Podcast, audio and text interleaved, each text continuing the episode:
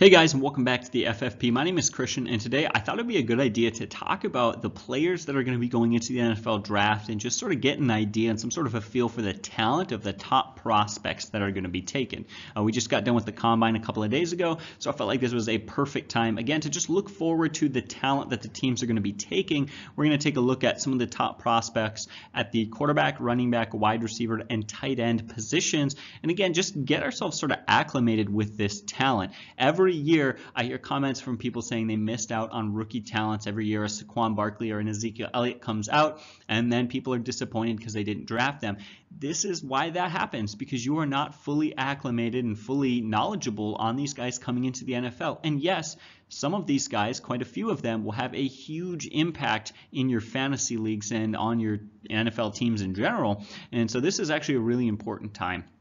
Again, we're dead middle in the off season, so a lot of people aren't focused on fantasy, but this is a great time. Uh, I'd always want to preface a few things before we start this video. One, there will be timestamps down in the description below. And if you guys like this video, make sure to hit that subscribe button and like the video. And also leave a comment for some more information you want to talk about. Unfortunately, I'm not going to be able to talk about every player in this video. It would be far too long, though I believe we're going to talk about 30 players. So that's quite a few guys to discuss. And I think it should give us a general overview of the guys who are going to be taken, you know, in the first three or four rounds, so to speak. So let's just get right into it. I think we should start off with the quarterbacks. Oh yeah, and one more thing I wanted to mention before we get started is that this video took forever to come out because I have just had such a hard time familiarizing myself with these players um, and this rookie draft class. It's crazy. All the guys that I have to kind of keep in mind and study that we watch for this channel, and then every year there's like a new 50 relevant players that we have to monitor. So this video took a lot of work, and I still don't understand these players and know enough about them. As we continue in this off season, I'm going to continue to examine them, and we'll, we'll learn a lot about a lot more about them. This this video is far from the final video we will be doing on this rookie draft class, so don't worry about that. And don't worry if you still have questions, that is what the comment section down below is for. So if you're wondering about any players that we don't end up talking about, or if I talked about a player but didn't mention something about him, again, feel free to leave a comment. We love to hear from you guys. But um, I'll quit wasting your time. Let's get into it.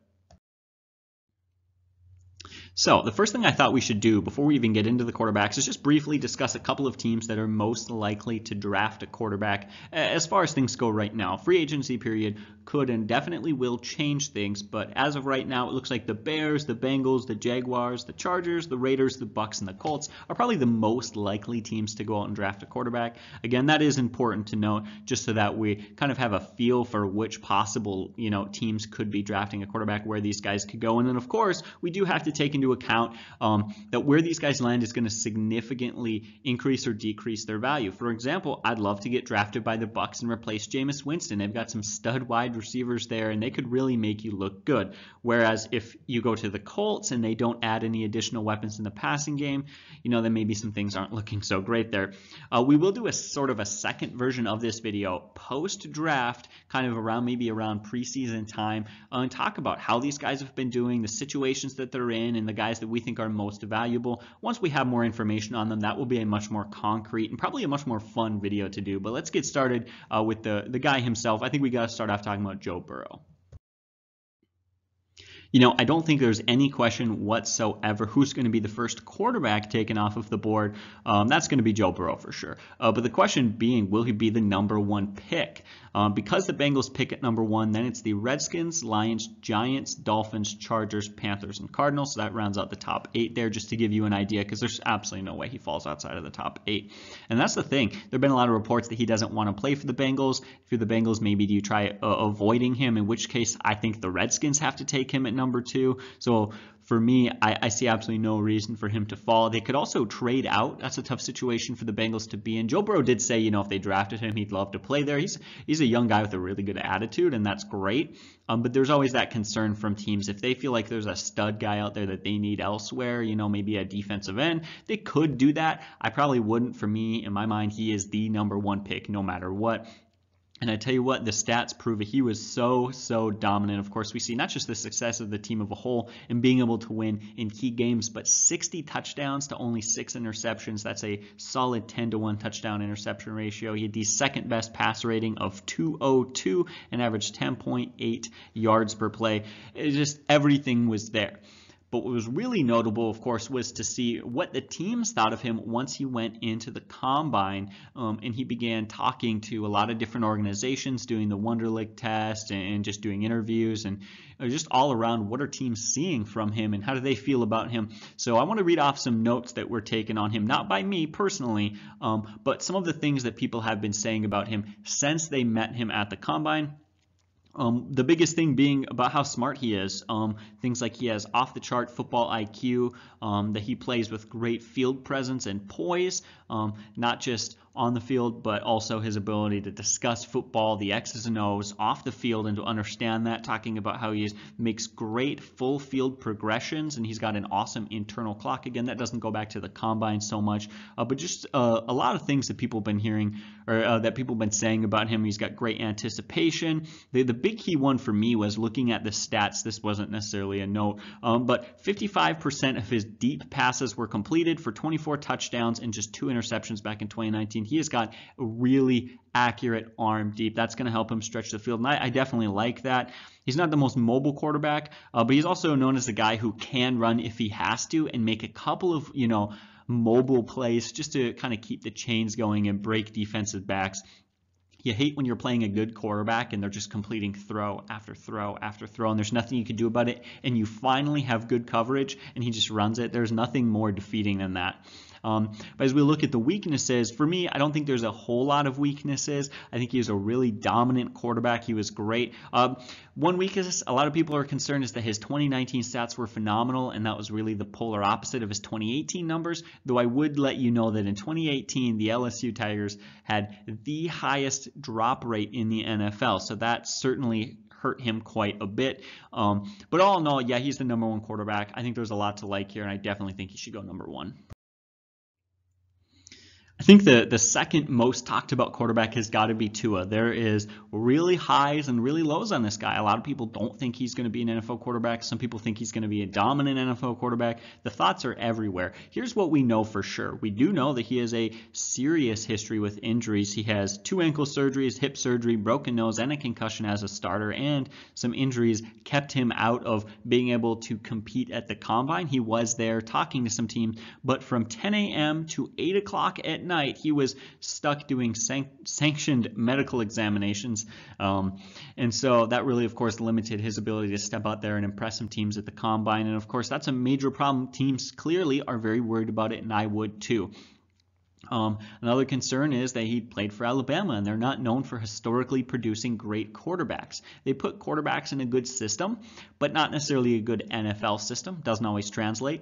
Uh, they love quarterbacks who can make a couple of plays here and there, but they love to run the ball a lot, and they love mobile quarterbacks, and they love to kind of be smart um, as far as how they use their guys. And I love what Alabama does. It just doesn't typically produce good NFL quarterbacks because a good college system does not necessarily translate very well. So that is something to note. He's also a guy who, you know, he was really great. In fact, he had a better the only guy to have a better passer rating than Joe Burrow was Tua, who had 206.9, basically 207 passer rating, though you should note that that doesn't compare to the NFL. They have a slightly different way of measuring passer rating. Um, just to clarify that for anybody who watches the channel, that's why that number is so absurdly high. Uh, but anyways, um, there's a lot of concerns with him. They talk about he's a really consistent passer short, um, but sometimes he fails to read open wide receivers late in routes. He's inconsistent deeper throwing the ball. He's also known for being really mobile, um, but that, of course, kind of takes away from it when we're hearing, okay, he's really mobile, but he likes to run more than slide in the pocket. Uh, what that means is when pressure comes, he grabs the ball and he takes off. He's not shifting, he's not adjusting and keeping his eyes downfield. He just wants to take off. So he's a bit too antsy in the pocket. He's also not known for being a guy who is willing to take a hit to complete a throw. That is going to really um, hurt him quite a bit. And finally, um, he's also not really, they say he doesn't like to deliver on short throws very much. Um, so all around, he, he's got a lot of talent to him, but I don't think that he's the solution. I don't even necessarily think he's the second best quarterback at the draft. I would probably drop him a few spots, though he definitely has the upside. So as we go on with the quarterbacks, I'll try not to talk too long about them. For me, I think Justin Herbert is absolutely up there like for sure as a top five quarterback in this draft. One of the things I like most about him is that of all these quarterbacks, he is probably the most prepared to be in an NFL system. Um, he playing for Oregon runs a pro scheme and has for a while on that offense. That's going to benefit him really well. Um, as far as things that we know about him as far as his abilities and his talents. He's got a great deep ball, really strong, able to beat really. Um, one of the things I talked about as I was reading through a lot of notes about him, and I read this multiple times from multiple different people reporting on him, is that they're impressed with his ability to handle very talented and athletic safeties. That's great. When you talk about throwing the ball deep, the worst thing that can hurt you is your inability to throw past or to read or understand what safeties are doing. Uh, talked a lot about that, so that was really great. And again, his zone readability downfield, that's really great. The downsides are uh, not not too many things. One of them being that sudden, immediate pressure is something he doesn't read very well, though he's known for being very great pre-snap. That's huge. Um, we talked about Joe Burrow being, you know, really a great field general and understanding defenses. Um, we have to break that into two sections, post and pre-snap. Justin Herbert is definitely more of a pre-snap guy. That's not a bad thing. That makes him more like Peyton than it would be Tom Brady. So you just have to understand what type of quarterback you're working with. Um, and then occasionally, uh, just talking about needing to have a bit more touch and lead his wide receivers better. Uh, sort of flat throws were cause for a couple of mistakes last year, though. Uh, the biggest thing that I liked the most was that 2019, and everyone said this, he played with a lot more poise and confidence in 2019 than he did in 2018. That's going to go a long way when he shifts into the NFL.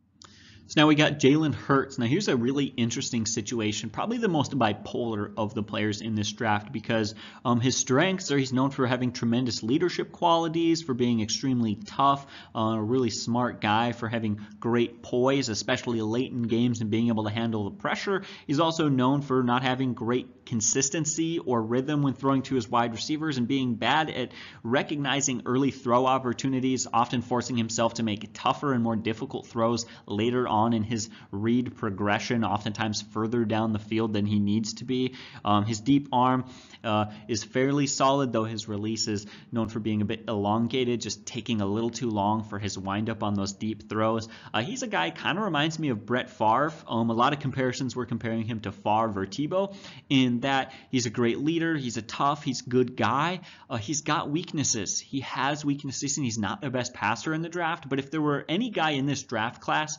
to come into the NFL and be a dominant quarterback. Um, purely based off of their intangibles, so to speak. Uh, I feel like Jalen Hurts would probably be the guy. I don't love him, but if I've already got my quarterback and I want to take a backup quarterback to develop, if say I've got you know a Drew Brees or you know an old veteran and I want to train up his replacement, Jalen Hurts would be one of those guys to take, not in the first round, but in the second or third or whatever it may be.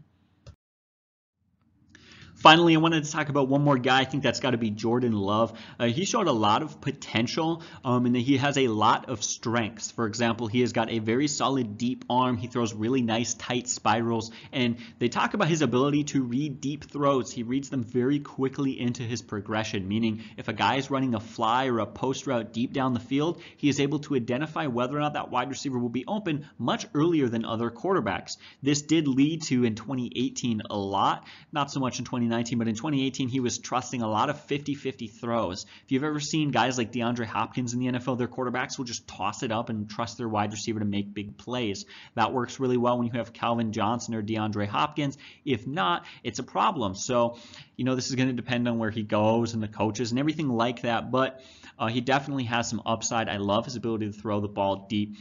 Um, Downsides, he telegraphs his throws a little bit. He struggles with some consistency in his production, and he really took a step back in 2019. A lot of uh, scouts were saying that his 2018 season was far better than his 2019 season. Um, but he's not the number one guy on this list to talk about for quarterbacks, so I wouldn't overanalyze it. He's more of a, you know, couple rounds in, let's take a shot on a QB sort of guy, as we just talked about.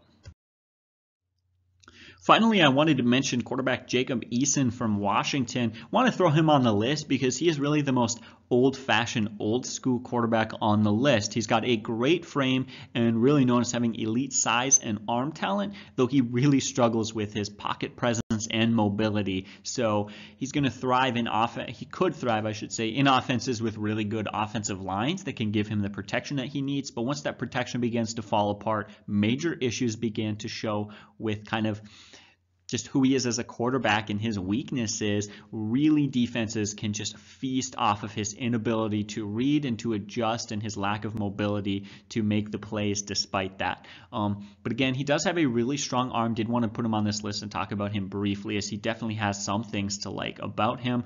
Um, for me, all in all, though, I would say the downsides outweigh the upsides.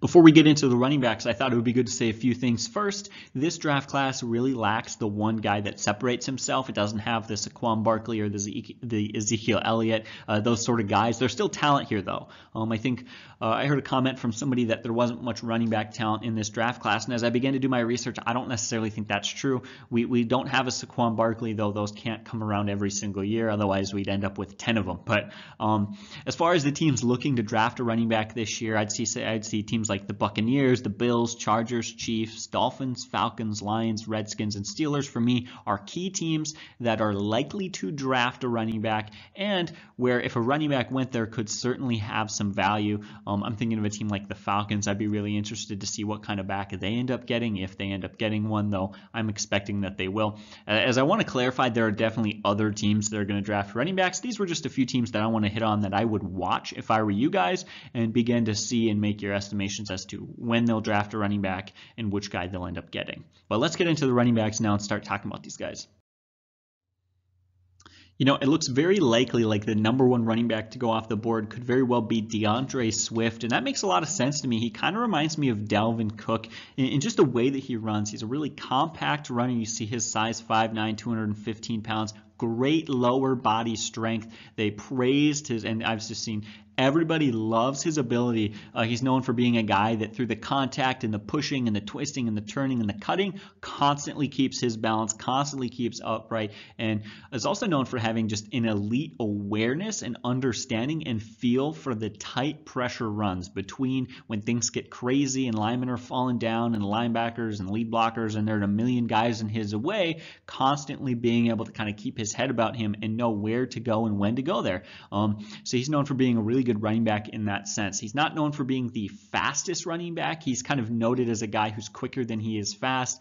Um, I mean, he can make some great cuts. He's known for being a solid one cut back, um, but he's not going to beat you out in the open space. He's not going to out sprint you, um, or at least a lot of players in that sense. But that for me is a really minor complaint. I mean, if my guy makes a great play on a really tough run and gets me five yards but can't break it for 80, like is that really a complaint? I'd rather consistently take the yard after yard uh, sort of run. And in that sense, he's more of a Josh Jacob, um, Jacobs, who really fits that Oakland Raiders offense. And we've seen this with running backs time and time again, where it mostly just depends on where it is you're going to go in the scheme that you're going to be in. Le'Veon Bell, known as a very patient runner, worked great in Pittsburgh, eh, not so much there playing for the Jets. Um, I think mentioning uh, Josh Jacobs, Oakland is one of those offenses that loves those sort of running backs. Going to fight hard, going to get those yards consistently. Might not be the most explosive playmaker, however. Um, Again, that's not necessarily, he's not unexplosive, he's just not as explosive as he is quick.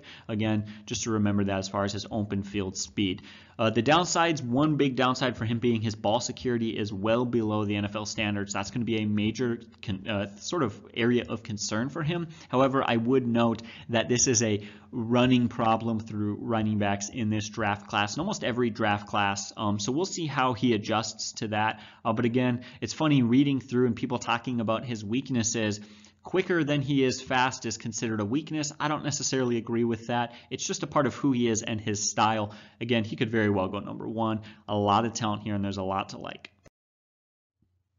You know, Jonathan Taylor was another running back in college who was really productive. In fact, when we look at it, he went over 200 yards 12 times in his career and really was a stud back, absolutely dominated. He's a guy who just runs behind his blockers and gets going. He's got great flow, so to speak, which is that he understands where his lead blockers are going and he's going to follow those guys. He's also known for really sinking, planting, and exploding off of a solid one cut. So he's a really nice one cut back. Um, as we begin to talk about his strengths and weaknesses. Weaknesses are he took a lot of touches in uh, in college and that he's really kind of worn down. A lot of people are worried about that wear and tear being a concern, um, though he didn't necessarily have major injury issues. He did fumble 15 times over three years, and the biggest one being he has slight hesitation when running between the tackles and, and processing interior pressure is a bit of a concern for him. And so also has a bit slow feet, I guess, when it comes to covering contact on the inside. Again, not a big runner in between the tackles is sort of what I'm getting a vibe from this. I didn't have nearly as much time as I would like to watch film on him and study him. All in all, he seems like a very good back. He reminds me, sort of like, and I mentioned him already, Dalvin Cook in that aspect. Dalvin Cook is a great running back not necessarily a guy who's going to power through interior contact and pressure and getting stuffed in there a lot is a bit of a concern. But when you give this guy some open field, he can really do a lot with it. He definitely um, has got the talent. Um, and then finally, one big note was a lot of people are saying he lacks confidence and energy, but um, not a, a, major concern, though that is something to note as far as a concern as far as what is he going to do late in games if he's, you know, tired and worn down, doesn't have the energy, doesn't have the confidence, how is he going to perform in the fourth quarter? This is going to be, for me, more of a thing to monitor as far as what the coaches are saying about him. I wouldn't freak out about it, but for me, it is definitely something to watch. Uh, J.K. Dobbins, there's not a lot you need to know about this guy. He is a compact build. He is chiseled and muscular, and he is a really all-around back that you can rely on. I don't think he's necessarily the most versatile back out there, but he played through pain, never missed a game, really strong and sturdy guy who is ultimately a um, I guess best way to put it is bell cow back. That's the sort of role that he's going to play for you uh, when you draft him. Again, not necessarily the most all-around running back in his ability to have tons of different things uh, and weapons in his arsenal, but he's great at just pounding the rock over and over again. And that dependability and reliability is very attractive for some teams in the NFL whose uh, backfields really need it. Um, we're going to talk about Zach Moss. I do want to mention first of all, if you didn't notice, for anybody watching on YouTube, I did put some of the a couple of their players' combine numbers down below their names, so you can check that out. If you are listening to us on podcast, which you can do, we have uh, we are on like 10 or 12 different podcast sites. Um, feel free to do that. You're not really missing out on anything, but I just wanted to add a few couple things in there for the YouTube. But anyways, um, Zach Moss, uh, this is known for just being a really well-built and powerful and physical runner. Uh, his sort of I guess downside, his weakness is that he's not known for being a guy who's incredibly fast. Uh, but I love what I hear about this guy. This is the sort of running back that I love. A guy who is known for having a great balance between being patient and urgent, as well as having uh, solid variance in gears, so to speak, that he can, uh, you know, balance between waiting for that hole to open, but when it opens, he absolutely explodes. He's got great vision, very underrated in his ability to see the field and understand what's happening, and he doesn't panic under pressure, especially on the inside. Again, season-ending injury in 2018 was a, a minor concern, as well as uh, as again not having the most open field speed. But all in all, he could very well be the best running back in this draft class. I don't think he's going to be the first running back drafted, but he could very well be the best running back in this class. He's got a solid frame at 223 pounds, five foot nine. Um, huge, huge upside with him. Um, so one of the things I like about Cam Akers is his combine numbers. Ran a 4.47. He benched, I believe, 20 times when he did bench press. All in all, his numbers there were great. And he was really productive in college. In fact, playing there in Florida behind a really subpar offensive line, he's a tough runner that earned his stats. And that's one thing that you know we talk about when we talked about J.K. Dobbins earlier. I didn't have the chance to mention it. I probably could have, but I, I chose not to. Was that there's always this concern for some guys that they they were in a very good offense and their offensive line was too good and what happens when it's not that easy at the next level. This is sort of the opposite for Cam Akers. He had to do it the hard way over and over and over again, and he still managed to be very, very productive. Much like many other running backs in this draft class, however, his one big concern is that his ball security is not as good as it needs to be, though I've heard that concern about just about every other running back I was looking into, so it's not as much of a problem for me as it is for other people. Um, all in all, really great guy, pretty elusive, especially able to avoid sudden pressure on the inside. Again, as we talked about his ability to bounce out and make plays. He's got a solid spin move. And again, I just love this is the guy who did it the hard way. So uh, his ability to come in the NFL, you put him under the right offensive line, um, I think he's going to really benefit from having a better system in the NFL than he did in college. Um, that could really help him. Anthony McFarland is another back who shows a lot of potential, runs really solid between the tackles, has a solid one cut, and he is known as a really prototypical one cut back. And the reason for that being, um, when we look on the film and we watch him and we see him run drills, he's got a solid first cut, really struggles to gain control after that cut. So, you know, if he's running around the edge and he has to juke a linebacker or make a sidestep away from him, he has a really solid sidestep. Uh, but if he has to make two or three or four side steps in a row and make multiple cuts, really struggles to do that. So that, of course, is going to be something to note. We're definitely going to want to put him in an offense where he's not going to be forced to make too many uh, moves at once. Of course, we want all of our running backs to not have to do that, but going to be severely limited if he is in a bad offense. One of the things I like about him is of all the running backs, he seems like a guy who's really talented in the passing game. Great, uh, great ball tracker, great on wheel routes, a really decisive guy who's able to catch off-target throws in the backfield, so he's able to adjust to the ball. for that multiple times from multiple different people.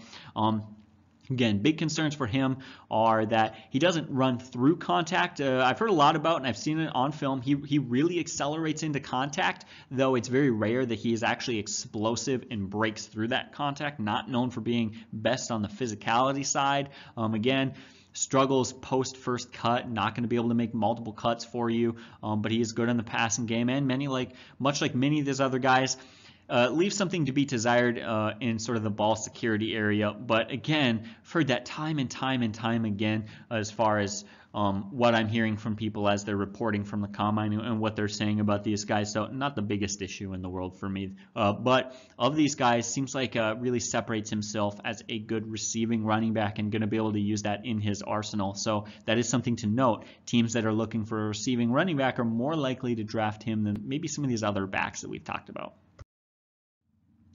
Uh, Ke'Shawn Vaughn is going to be one of those running backs. Uh, if a team is looking for an early down back, Ke'Shawn Vaughn is the guy. He has got solid size and he plays into that size. He also really kind of keeps linebackers and defensive players honest by he's one of those guys he's known for breaking arm tackles if you're going to take this guy down you have got to get your body on him and tackle properly if you get lazy, he will break that tackle. Um, not known as the most consistent or not known as the most agile guy, but he is very consistent. And one of the things I like about him, he kind of fits this Le'Veon Bell mold of it being a very patient runner on the outside. And that's what's great.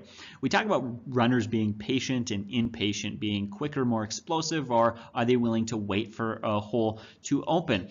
When running on the outside, more you know power plays or um, sweeping plays or whatever it might be, it's really great to have that. That's really nice to have that patience. But when you're on your inside, when you're running between the tackles right under the center, you got to be explosive and you just got to go. And he's known for being able to do both in the right situations. Um, kind of a smart runner. And we don't talk a lot about these running backs and their intelligence, but that's really great news. As far as the downside goes, not necessarily known as having the best vision and sight or feel for the run. That's going to be sort of his biggest downside as of right now that he is really going to kind of open his eyes up and learn to read defenses better and read the holes that he's been given. So if you're looking for a running back who can be more than a running back, who could possibly be a kick and a punt returner and great out of the backfield, in my book, this is the guy to go with. He's got great ball security, really effective in college. I believe 36% of his carries went for first downs or touchdowns. So again, really efficient, really effective. Um, but he's known as a guy who runs really great routes.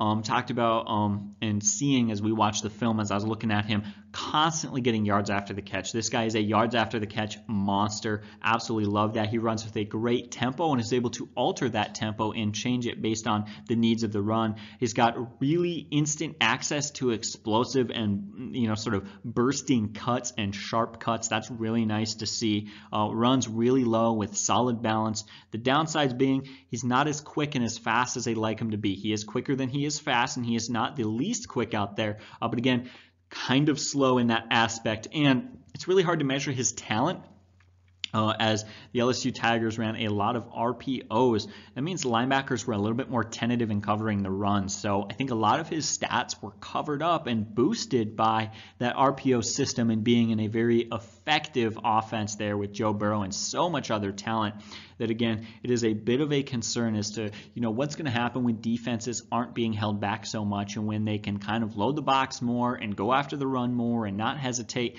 That's going to hurt him a little bit, and it has made some of his college film a little bit harder for me to read. However, he does, as a whole, seem like the most versatile back coming out of college. That's going to make him very desirable for teams that are looking to use him as more than just a running back, who want to use him as a receiving back and a returner and plenty of other things. Uh, finally, the last running back I thought we'd mention is A.J. Dillon. Not known for being a very quick guy, not known for being a very fast guy, but at 245 pounds, he is a beast. Kind of reminds me of when Leonard Fournette came out of college, and that was really what Fournette was known for. He's very similar. In fact, he went for over 100 rushing yards in over 40% of his starts in college. Um, not the quickest guy, but man, he is a strong guy, known for a solid stiff arm, will break every single arm tackle you give him, extremely physical, large back, um, just not quite as quick or as fast as they'd like him to be. And that is a major problem in the NFL. So I think a lot of teams are probably going to push him to uh, not necessarily lose weight, but maybe just trim up a little bit, get a little bit more cut, and get his quickness down. But if he can do that, he has huge, huge upside. And what's really nice is you know his role. You know his role. When you draft this guy, he is going to come in, he's going to be physical, he's going to hit hard, be between the tackles, make some plays like that. He's not going to be the best receiving running back. He's not going to be the quickest running back, not your change of pace back or your third down back, but you know his role and he's going to do it well.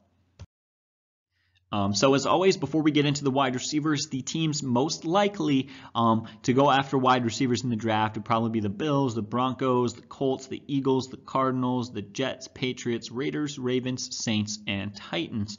Though, of course, um, there's a lot that could change that. For example, all the rumors with the possible Stefon Diggs trade, which I don't think will happen, but if Stefon Diggs did get traded, then the Vikings would need to draft a wide receiver. You get the point. Um, but let's just get into it and talk about our first guy because this year is absolutely absolutely loaded with talent at the wide receiver position. In fact, last year showed us a lot of young, talented wide receivers like A.J. Brown and such. This year is another year that's going to give us a ton of talent at the same position. Uh, first, we got to talk about CeeDee Lamb. Uh, if you asked me uh, what is the first and foremost thing that you need to know about this guy, um, I would hands down easily tell you the most important thing about him is that he is able to make plays on all three levels of the field short throws, medium throws, long throws. Anywhere on the field, he can make a play you need him to make. He is a very versatile wide receiver, and that is his, you know, really the best thing about him. He's also really dangerous after he catches the ball. Um, he's very effective at continuing the play and and just being able to sort of just all around be one of those productive guys. There are some really talented wide receivers out there who catch the ball and just fall to the ground. He's not one of those guys. He can really make some plays. Um, at 195 pounds, he is a very slim build, and that's my biggest concern for him. His biggest weakness heading into the NFL is that he's not used to being as physical as he's going to need to be. He's a little bit smaller. I wonder how he's going to do in contested catches. A lot of his catches in uh, in college were very wide open against poor coverage, so it is going to be a major concern to see what he does against, you know, just better defensive backs, more physical defensive backs that are going to force him to fight for the ball and really go after it. And then finally, he's not known as being a guy who really adjusts to the ball placement as much as he needs to be. Um, huge upside here. Definitely some things to work on. I'd love to see him gain, you know, five to 10 pounds of muscle. That's going to definitely help him as he transitions. Um, so we got another guy right here, a lot of talent. First thing that you need to know is that playing for Alabama, he played in a really good system. Jerry Jeudy did, and if I am pronouncing that right, that is. But playing for Alabama, played in an NFL sort of scheme, a real pro style offense. That's going to benefit him really well in his transition, and that's really nice. Some of the downsides, though, being that he sometimes uh, struggles to adjust to and track down the ball mid-air. Um, has some sort of inconsistent hand-eye coordination or essentially just that he's dropped some balls that he doesn't really need to, but he runs really sharp routes. He's really quick, makes really steep turns. Um, he's really consistent and a very fast guy, really fast guy, and he's really going to be able to force cornerbacks and safeties to constantly stay deep and keep that defense honest. That's going to give him more room, um, you know, down under on slant routes and such. Um, uh, it's too early for me to say who my favorite wide receiver is, but I'm starting to lean towards him. He's got a lot of talent, and there's definitely a lot to like about Jerry. Um, again, there's going to be a lot to, uh, to kind of question here as far as his frame. 6'1", 192 is a little bit lighter. Uh, we'll see how he does with contested balls and such, but huge upside, and probably the most refined wide receiver of this class, or at least up there in amongst the more refined wide receivers. Uh, now we've got Henry Ruggs, the third, very talented wide receiver. Not a lot to know about him, except he is incredibly fast. I think I love the way I heard it phrased that he is game-breakingly fast. He's really going to force man coverage players on him in man, I should say, in man coverage to really be disciplined, to really work hard. You have to be fast against him. He's a very talented kick returner, and um, he's got quick hands. He loves to play physical after the catch. There's a lot to like about him. Not quite as good of a route runner, not as sharp, not as underneath as some of these other guys, but very talented talented and very fast. Um, so there's a lot to like there. And as I've talked about with some of the running backs, he offers more to your team than simply being a wide receiver. His ability to play in, uh, be effective in kick returns and to be used in that aspect is going to give sort of teams and coaches a little bit more grace for him as he develops his receiving skills. You know, at six foot four, 210 pounds, Tee Higgins, uh, there's a lot to like. He's got a big frame, and he often plays into that frame. Um, so that's nice. Uh, we've seen, we've talked about a lot of very talented wide receivers in this draft class so far. None of them nearly as big as him with that frame and that ability. That's going to be, you know, if you're a team looking for that, that of course again, is really going to feed into one thing that really sets him apart from some of the other guys in this draft class so far. Uh, some of the downsides are maybe not the, the fastest or the sharpest runner, uh, struggles a little bit over top as far as he's, he's got good size, but he doesn't use it to his advantage as much as I think teams would like him to. But I think all in all, the biggest thing that really benefits him is that he was used all over the field um, as a wide receiver, a slot receiver, sort of a middle wide receiver. He, he did a lot of different things, and that, of course, is going to be be great for NFL teams who want to play him all over the field and use him in mismatches. That's going to be a huge benefit to him in that aspect. Um, I guess his biggest thing is that he ran a really limited route tree, so that was what was really unusual about it is to see Clemson use him all over the field, but the same way multiple times. So he would, you know, have a very small route tree, but all over the field. We run fly routes in the slant or slant routes out wide or whatever. Um, and so that's definitely going to be something to monitor. We also saw this with, I believe, Marquise Brown, who has also kind of struggled with his route tree a little bit, um, and that really severely limited him. He was in a great offense and had a fair year. The touchdowns were there, but other than that, Marquise Hollywood Brown was not a stud rookie wide receiver. He, he wasn't bad again, but I feel like he could have been a lot better had his route tree been far more developed. Um, we also saw that with uh, blanking right now, but the Patriots rookie wide receiver who saw very little usage. But anyways, that's going to be the big concern for him. Definitely something to monitor this offseason as far as once he gets drafted, let's see what his coaches are saying about him and how they're using him. Now let's talk about uh, Laviska Shenault Jr. Again, I'm probably pronouncing that wrong, but I really don't even care at this point. Um, huge talent here. This is a guy who is possibly the most underrated wide receiver and one of the most underrated players coming out of the draft. The reason for that being is that he failed to really improve in 2019 over his 2018 season. He kind of got stuck.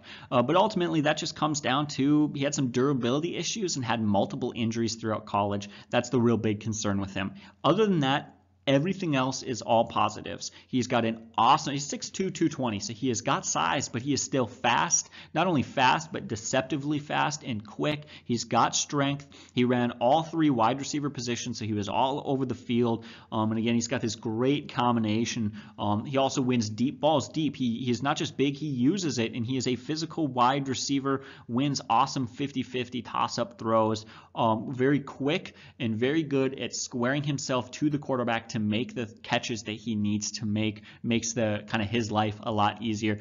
Very, very talented wide receiver here. Could very well be the most talented wide receiver in the draft. Injuries are a major concern. So we'll see and we'll monitor that. But as a whole, very underrated guy. And again, awesome size, awesome frame, speed, strength. Seems like he's got everything. It's just some major injury issues throughout college that are uh, really making teams nervous. But he could very well sneak up in the draft. Um, talking about Brandon Aiyuk now, um, and I'm again probably saying that wrong. I don't care, um, but really huge potential here. Another wide receiver who could have a huge, huge career in the NFL. There are some concerns uh, but there's a lot to like. So he transfers to the Sun Devils, uh, Arizona Sun Devils in 2018, plays just three games, and then absolutely explodes over the 2019 season, becoming one of the top wide receivers. Unbelievably fast, known to feast off of man coverages because very few people are as fast as him. He ran a 4.5 40, uh, but again, that's not a record-setting 40-yard dash. But again, I think that number is a bit deceiving, and some guys are a little bit faster when they get on the field as far as in comparison because everybody slows down with pads on. Some players slow down a little bit less than others. Um, really rapid, really quick in his routes, runs very linear routes, but he runs them well and he runs them maturely, so that's really great. Uh, they talk about he's a first down maker, he's a playmaker, he's, he's just doing what he needs to do, and they always kind of in college referred to him as the yards after king. So, you know, you give him that ball, he is absolutely going to make something with it. Biggest concern with him being uh, he's not as physical he needs to be. He's got some finesse, yes, but um, just you know, when we talk about press coverage at the line, bigger cornerbacks who are going to push him around and manhandle him, that's a major concern for him. That's going to limit his success in the NFL unless he can put on some weight and manage to deal with that. Finally, the last wide receiver I want to talk about is Donovan Peoples Jones. Absolutely dominant at the combine. His 44 and a half inch vertical, 11 foot 7 inch broad jump were both best at the NFL combine. Absolutely had a chance to show off one of the most physically talented and gifted wide receivers in the class absolutely separated himself and showed himself capable of doing things that the other wide receivers simply aren't able to do. At 6'2", 189, he's got a very balanced frame and size, and he uses that to his advantage. He uses his frame well. Uh, he also uses leverage well against opposing cornerbacks. Some of the downside being he's not the quickest wide receiver and he doesn't explode into his speed. He's known for having some speed, but it takes him time to get going a step or two. That's going to be a bit of a problem for him for sure. Um, and sometimes jams at the line, some press coverage has been a bit of an issue for him, which is a little unusual for a guy who is really quite as strong as him. And finally, uh, is also noted for being a guy who struggles to struggles to shake some tight man coverages. Um, and that was one of the big key things for him that in his zone coverage, he's a really great wide receiver. He's a disciplined guy. He's just going to run the route you tell him, and your cornerback throws to him when he's open. It's that simple. In man coverage, it's a little different. In man coverage, wide receivers are forced to you know, kind of force their way open and to just command their presence against that cornerback. He struggles to do that against good cornerbacks, and that was a bit of an issue for him. And that's one of the biggest reasons he's not expected to be the best wide receiver in this class. Though, if you're looking for physicality that can be coached up, um, it really doesn't get any better than Donovan Peoples Jones. So there's a lot to like there. But let's round out this video. We got to talk about three tight ends. So looking at it, teams that are probably going to want to go out and draft a tight end or see what they can get, Bears, Chargers, Colts, Cowboys, Falcons, Patriots, Packers, and Redskins, amongst many other teams that, again, are probably looking for tight ends. I'm curious to see um, how Austin Hooper is going to get replaced there in Atlanta, so I definitely expect them to go after some guys. But again, those are just some teams that I would expect to take a tight end. However, uh, at the tight end position, it's a little different than other positions. You don't really draft a guy who immediately becomes a starter. They often have to get coached up. And so it's also fairly likely that teams that already have a good tight end could also draft a second tight end. That is a real possibility, making the tight end position a real wild card position is they are probably the hardest position to measure coming from one into the other, coming into the NFL, and just honestly having no idea which teams are going to seek interest in them and which teams aren't. Coming to the NFL, Notre Dame star tight end, number 84, Cole Kmet or Met or whatever, um, really seems to be the front runner as the number one talent uh, at the tight end position. Great size, long arms, massive body. Um, great to be able to move across, known for being a stud blocker, and to be able to move across in multiple formations and handle multiple different positions at tight end. Again, it seems kind of weird. You'd think tight ends are just are they on the left side of the field or the right side? There is more to it than that. Um, he also got adequate hand placement as far as again, I'm not going to talk too much on this, but he's known for being a good run blocker. That's going to help him get on the field a lot more. Not known for being the best receiving tight end. However, we've talked about this time and time again. He definitely has a lot of talent and uh, really physical, and so that could certainly bode well for his ability to be used as a um, kind of more physical tight end in the red zone. He's also known for being able to make plays after the catch, treating tacklers like bumper cars and just kind of pushing them off and keep going and making plays. Very physical guy, handles things well, got solid lateral movement. That's probably all you need to know about him.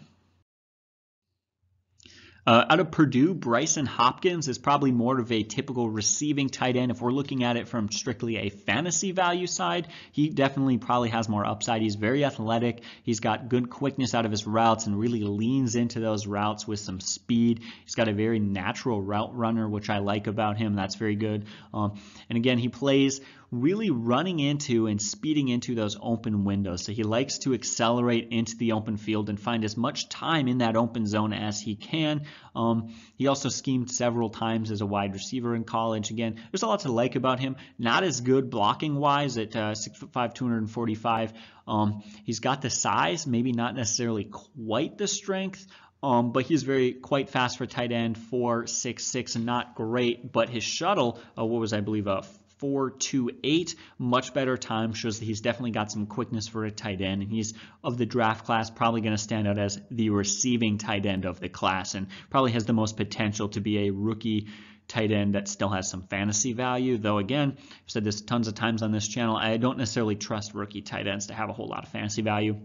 I think only four times has a rookie tight end ever gone over 500 yards and five touchdowns. So that really tells you the limit at that position.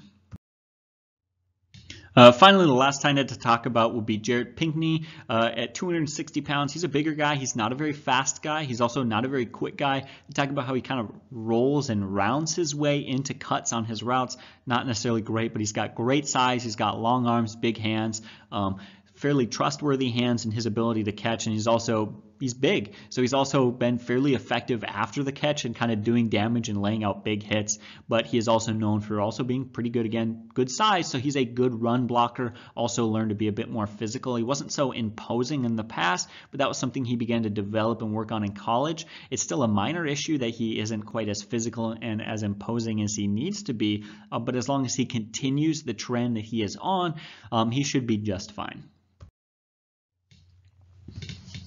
So guys, um, that is it. That is, I don't even know how many guys that was, but those are all of sort of the top prospects at each position and the things that you need to know about them. Um, as I admitted earlier in the video, I don't know these guys as well as I'd like to. This is going to be a long off season and a lot of growth. I am feel very humbled every time a new draft class comes in the NFL because I don't know as much about them as I would like to know. Um, and even I definitely have a lot of questions about these guys, and I probably even have some thoughts on these guys that are wrong. And I'm going to continue to define or redefine and uh, redevelop the way that I think about and understand these guys. But I think this is a good framework. I think this is a good start. I hope you guys enjoyed the video. If you do, please hit that like button. It does help us out a lot at the channel. We really appreciate it. Um, thank you to our Patreon supporters. You guys are the best. And uh, you guys have a great day. Can't wait to come out with another video here in a few days.